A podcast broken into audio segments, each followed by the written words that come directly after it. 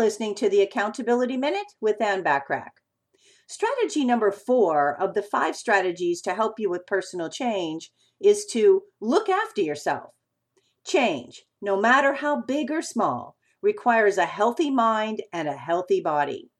Change doesn't have to occur overnight. It may take weeks, even months, to make necessary changes. Take care of yourself. Eat regularly. Exercise. Breathe and make time to relax. How many times in your life have you heard this message?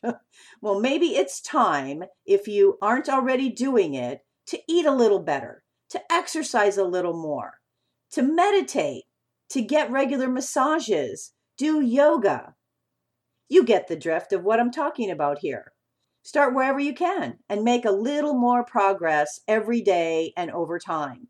At the end of every week or month, Acknowledge how far you've come and what progress you've made. Pat yourself on the back. Tune in tomorrow for strategy number five to help you with personal change. In the meantime, remember to take advantage of the many complimentary business tips and tools by joining the free silver membership at accountabilitycoach.com.